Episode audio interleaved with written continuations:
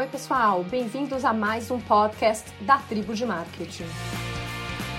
Eu sou a Fernanda Belfort e por aqui você fica por dentro dos assuntos mais bacanas do mundo do marketing. Bom, pessoal, eu estava lendo essa semana um artigo da McKinsey que em um momento citava um dado da Nielsen de que os 50 maiores fabricantes de consumer goods são responsáveis por 60% das vendas da indústria, mas eles só representam 2% do seu crescimento. Quando eu falo com os meus amigos dessas empresas multinacionais por aí, a maior parte está de alguma forma frustrado com o tempo que demora para conseguir inovar ou para colocar uma campanha no ar. Ou está preocupado com o futuro e a competitividade da empresa. E claro que isso é assunto para muitos podcasts, mas a gente sabe que ser mais competitivo é uma preocupação das grandes empresas hoje. E por isso que elas têm olhado tanto para as startups. E esse é o tema de hoje. Hoje eu vou contar para vocês de um livro chamado The Lean Startup, do Eric Rice. Esse livro, muitos de vocês já devem ter ouvido falar, é a Bíblia das startups do Vale do Silício. Eu acho que é o livro mais importante da década do ponto de vista de administração e os seus conceitos estão cada vez mais presentes nas grandes empresas. A inspiração do Eric Rice para criar a teoria que ele começou a usar e que depois virou esse livro veio do Lean Manufacturing, que foi um processo que nasceu na Toyota, no Japão, e que tinha como princípios valorizar o conhecimento e a criatividade dos trabalhadores, diminuir os lotes de produção, fazer lotes pequenos, just in time e ciclos rápidos. E esses foram os princípios que ele usou para fazer o Lean Startup. Ele começa falando um pouco do que é uma startup e fala que é uma organização para criar um produto ou serviço novo em condições de incerteza extrema. Então, em princípio, não vale muito para coisas menores, como um sabor ou uma fragrância nova, e sim para inovações maiores. Mas, por outro lado, antigamente a gente tinha um histórico super bom nas empresas, que era um material bacana para a gente projetar o futuro e ter um plano robusto. Hoje em dia, cada vez mais os dados do passado não são suficientes para desenhar o futuro. E por isso que a gente precisa aprender desde o início do projeto. Cada vez mais, mesmo os projetos menores, estão cheios de incerteza. E o principal ponto que o livro prega é que ao invés de você fazer um plano complexo, baseado em um monte de assumptions, ficar trabalhando nesse plano para depois descobrir se vai dar certo ou não, quando você já investiu muito tempo e dinheiro, é você, desde o início, já entrar num ciclo de build, measure and learn, que é começar a construir algo efetivamente medir, aprender e ter como isso um ciclo de constrói, mede, aprende, vê o que, que tem que mudar, constrói de novo, mede, aprende e fazer a famosa iteração. E esse é um ciclo. A ideia, constrói um protótipo, depois um produto, a gente já vai falar um pouco de MVP, mede, que envolve expor para os consumidores, e aprende. E daí você volta de novo para o começo de construir, medir e aprender. Parece simples, mas nem sempre é numa grande empresa, porque não é um processo linear e muitas vezes acaba sendo desconfortável para o time, para a empresa e para os acionistas.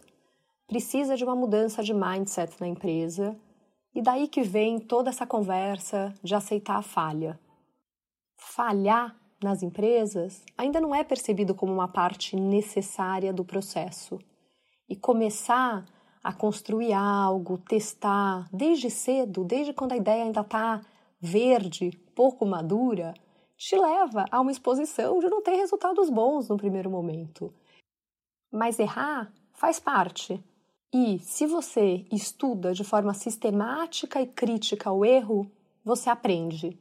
E aí sim, deixa de ser uma falha e passa a ser um aprendizado. E esse é o grande mindset que precisa existir hoje. Bom, tudo sempre começa com a ideia. E aqui entra empatia, consumer insight, design thinking, que eu já falei no capítulo passado, e tudo que há de melhor para que você tenha algo consumer centric.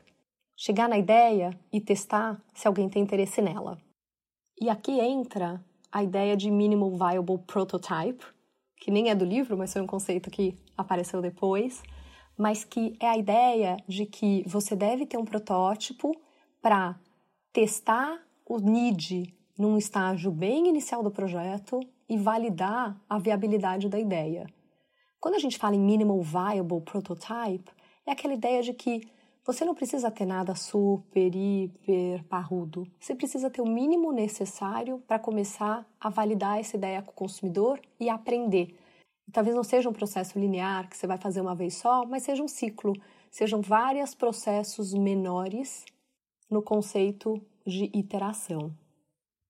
Então aqui é a velha história que acho que todos nós conhecemos bem, de que você precisa conhecer sua consumidora, entender com empatia quais são as necessidades dela, com isso chegar na pergunta do que você precisa responder, ter as ideias e aí começar a criar protótipos rapidamente para validar rápido se a ideia tem ou não relevância para a consumidora e se você pode melhorá-la e e como melhorá-la. Então, até aqui, se a gente faz um paralelo do que a gente faz nas grandes empresas, está bem em linha. A gente parte do consumidor, chega no insight, entende como você vai poder resolver essa necessidade do consumidor e as novidades aqui que estão cada vez mais presentes e com mais importância nos últimos tempos é todo o tema da empatia e de você fazer tudo isso rápido e ter ciclos menores. Pessoal, esse não é um resumo do livro, tem algumas ideias que eu estou comentando que não necessariamente estão no livro, mas são os princípios do livro com os comentários do que rola na atualidade. Bom, depois dessa fase inicial, e quando você já tem uma ideia validada você começa no processo de como responder isso e você entra nesses loops do build, measure and learn. A primeira etapa é o build, que é construir. E aqui que entra o MVP tradicional, que é o Minimal Viable Product, e que é um termo que foi popularizado por esse livro do Lean Startup. A ideia aqui é fazer a versão mais simples possível do produto que entregue o core need para o cliente para validar e dar feedback. Tudo isso antes de gastar tempo e dinheiro demais e nem se apaixonar pela solução sem saber o que o cliente ou a consumidora acha. O objetivo aqui é aprender. Você começa com um produto beta para early adopters, o que pode ser bem desconfortável e com algo que você sabe que claramente não está bom ou não tem tudo que você quer que tenha nesse produto final. Mas no mundo de hoje, aprender e garantir cedo no processo que você está na direção certa vale ouro. Tem exemplos interessantes, como por exemplo o Groupon, que começou como uma empresa chamada The Point, e a ideia era que fosse uma plataforma de ativismo coletivo e que você pudesse juntar as pessoas para resolver problemas, desde arrecadar dinheiro para uma causa até boicotar alguma empresa. A empresa não deu certo e eles resolveram mudar para a ideia de ter realmente esses cupons em grupo. Eles começaram com um blog em que eles faziam ofertas como essa camiseta vermelha, tamanho grande, o preço é esse. E se você quisesse alguma alteração da camiseta, outro tamanho, outra cor, você precisava mandar um e-mail, porque nada era automatizado. O fundador conta que eles chegavam a fazer 500 PDFs para mandar por e-mail de um cupom em um dia, porque era tudo super manual, até eles irem entendendo o que fazia sucesso, o que não fazia, o que dava certo, e irem automatizando e colocando o sistema em pé. E essa ideia do Minimal Viable Product é realmente ajudar os empreendedores a começarem o processo de aprendizado o mais rápido possível. Um outro conceito interessante que tem no livro é o do concierge MVP. E ele conta a história de um serviço chamado Food on the Table, que nasceu no Texas depois foi comprado pelo Food Network, que era um serviço para você fazer o seu plano de refeições da semana, baseado no que a sua família gosta, e eles te ajudavam a fazer esse plano, fazer a lista de compras e encontrar as melhores ofertas nos supermercados da área. Então a ideia é que você entrasse no site, identificasse dois supermercados perto de você, respondesse algumas perguntas sobre o que você queria comer naquela semana, suas preferências em relação a saudabilidade, variedade, preço, a quantidade de refeições que você queria planejar. E no fundo era um serviço super complexo, que ia ter que ter algoritmos, base de dados de receitas, o que está à venda nas lojas, preços e tudo. Quando eles conseguiram o primeiro cliente deles, eles deram o que o livro chama de um tratamento concierge. Ao invés de interagir pelo site, o CEO da empresa fazia visitas semanais para cliente por 10 dólares por semana. A ideia é terrível, não é escalável, do ponto de vista de negócio, não faz sentido. Mas a cada semana eles aprendiam melhor o que ela valorizava, como ela interagia com o serviço, e iam aprendendo e melhorando. E cada novo cliente que entrava era atendido assim, até uma hora que eles foram tendo que automatizar para conseguir fazer a entrega. Então, o plano de refeição passou aí por e-mail, lembra que esse livro já tem uns 10 anos, e foram desenvolvendo a tecnologia e tudo por trás para conseguir fazer o serviço ser escalável. E essa é a parte mais importante aqui. Eles investiram para automatizar o que eles sabiam que já estava dando certo. Ao invés de fazer um super investimento em cima de algo que estava totalmente baseado em assumptions. Você tem uma visão do produto e vai construindo ele em cima das experiências e feedbacks reais dos clientes. E por que uma empresa de bens de consumo não pode lançar um produto como beta, convidar os consumidores a melhorarem ele a cada lote de produção e dessa forma ir iterando e melhorando ao vivo com os consumidores. Ou pelo menos simplificar e agilizar os processos de inovação e ao invés de ter um monte de desenvolvimento para depois uma pesquisa longa, cara e complexa, ter ciclos menores em que você tem mais interações com o consumidor e consegue ir aprendendo mais rápido com mais touchpoints. E claro que também existem as críticas ao MVP. Claro que se a experiência for muito ruim, ela pode machucar a marca, se você estiver falando de um cenário em que o serviço está efetivamente disponível no mercado. E tem uma discussão enorme de que se você coloca a ideia na rua, ela pode ser copiada. Acho que tem um ponto mais delicado em relação à patente, mas quando você fala em copiar a ideia, isso é algo que vai acontecer de qualquer forma. Aliás, já tem estudos no mundo que mostram que muitas vezes não é bom ser o primeiro, porque quando você entra como sendo o segundo no mercado, você já viu o que o primeiro fez, acertou, errou e aprendeu em cima dele. Então, mais importante do que ser o primeiro é você ter uma capacidade de aprender muito boa e muito rápida. É isso que vai ser o seu diferencial. Se você tiver uma boa ideia de um bom produto, provavelmente vai ter gente que vai querer copiar. E você não vai conseguir impedir isso. Você só vai conseguir se diferenciar e se manter competitivo se você tiver um processo e uma capacidade de aprender e melhorar o seu produto maior e melhor do que o do seu concorrente. Depois a gente vai para o medir. O importante aqui é ter os três As: ser actionable, accessible and auditable. O conceito de actionable é que tem que ter causa e efeitos claros. Tem que ser um dado que você consiga entender o que gerou ou não para você ter um padrão de ação do que fazer diferente, do que testar, do que mudar. O accessible é um conceito de que as pessoas precisam conseguir entender os dados. E o auditável na verdade, é a ideia de que todo mundo tem que acreditar no dado. Não adianta começar uma discussão de isso está certo ou errado. Então você precisa garantir que seja algo que esteja além dessas discussões. E aí você aprende e entra em um novo loop de build, measure and learn. Então acho que tem conceitos bem interessantes no livro e dá para entender porque, apesar dele ter sido feito para startups, Muitos desses termos, MVP é um termo que já é super comum no mundo dos negócios hoje, em todas as empresas. Outro conceito bem bacana é que, enquanto você está fazendo esses loops de build, measure and learn, você também tem que estar tá atento se não existe a necessidade de você pivotar.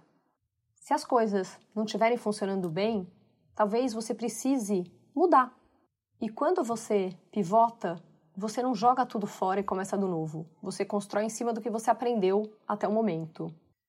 E aqui o questionamento é se você está fazendo um progresso suficiente e você acredita que a sua hipótese inicial, estratégica em relação a esse projeto está correta, ou se você precisa fazer uma mudança maior. E essa mudança maior é chamada de pivot. E precisa de coragem para pivotar. De alguma forma, é admitir uma falha, e ninguém gosta disso. Mas se for necessário, quanto antes você conseguir pivotar, melhor. E a decisão de pivotar precisa ser imparcial e racional. O Eric sugere que, que as reuniões ou discussões de se você vai pivotar ou insistir devem ser regulares com o time de produto, de negócio, com a liderança e, se possível, até com advisors, com pessoas de fora, para conseguirem manter a visão ampla e clara da situação e não ficar apegado ao trabalho que já foi feito. Essa mudança pode ser de várias coisas, de plataforma, de canal, de target, da arquitetura de negócio, de repente você está trabalhando em algo que você imaginou que ia fazer sentido para B2C e agora faz sentido para B2B. Ou você tinha como público-alvo um target e você viu que não faz tanto sentido para esse target, mas faz um super sentido para outro target. Essas são as mudanças que você tem que estar tá se questionando ao longo do projeto e fazendo com coragem quando forem necessárias. E o conceito de crescimento do livro também é bem interessante ele fala que existe uma regra simples que vai dizer se você tem um negócio com crescimento sustentável ou não. E essa regra é de que os novos clientes vão vindo às ações dos clientes antigos. E ele fala que tem quatro formas principais que você pode drive crescimento sustentável. Gente, não consegui achar uma palavra em português para falar isso, então vai em inglês mesmo dessa vez, desculpa. A primeira é o boca a boca usei o produto, gostei tanto que contei para as pessoas, isso traz outras pessoas. Quando realmente o excitement que esse produto gera é tão grande que naturalmente você vai falar do assunto com outras pessoas, que é o sonho de todo negócio. O segundo é quando é um efeito colateral do próprio uso do produto. Então ele dá o exemplo, por exemplo, de produtos de moda de luxo, que você está usando uma bolsa e as pessoas estão vendo a sua bolsa e de alguma forma isso é uma propaganda para que elas também comprem uma bolsa daquela marca ou um carro.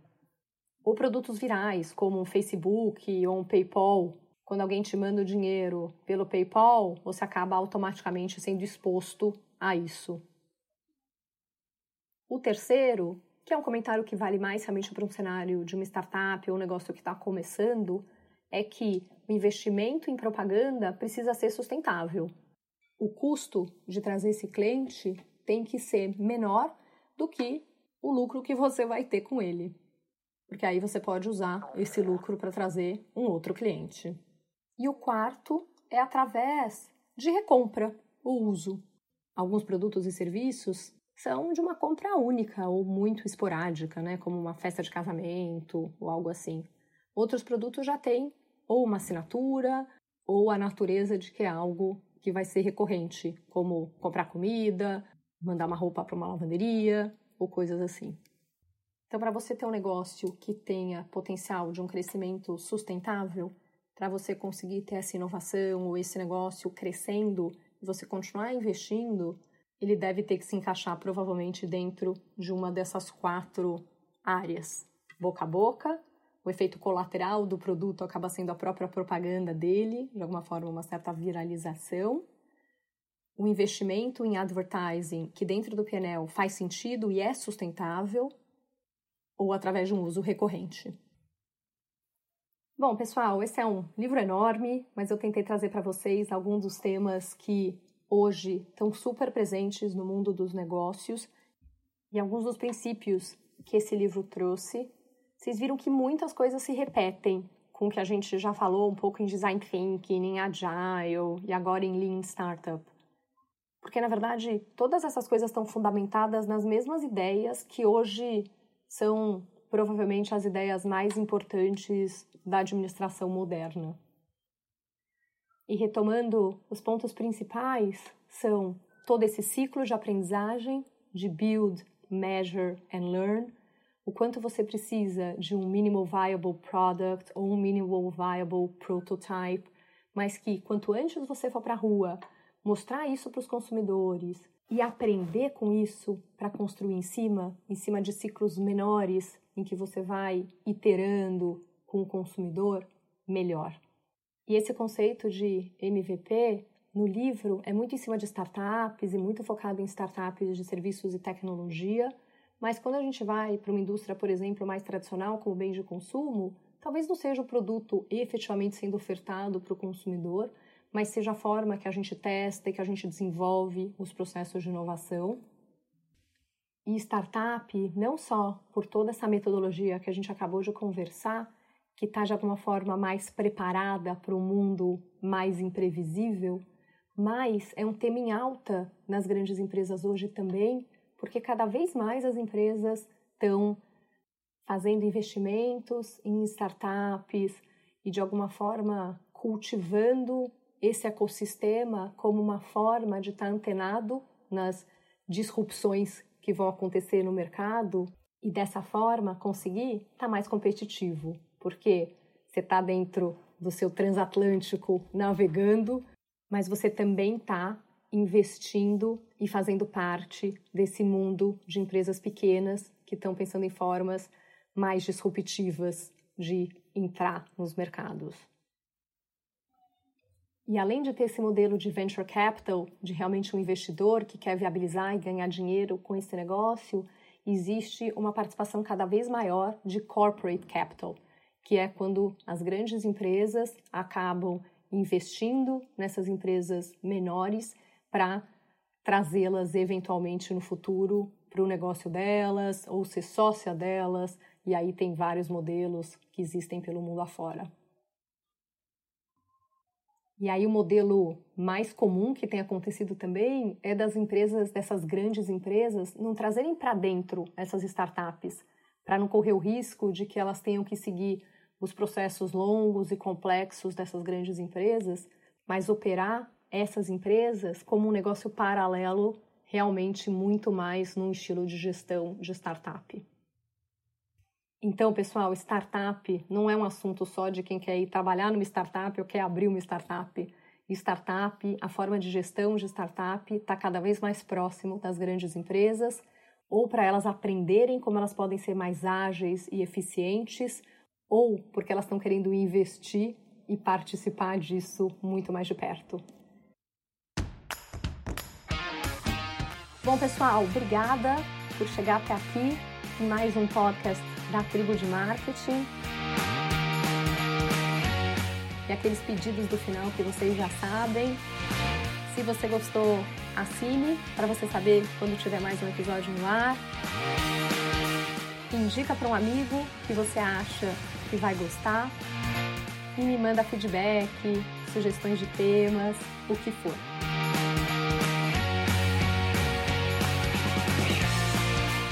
Obrigada, pessoal. Até o próximo.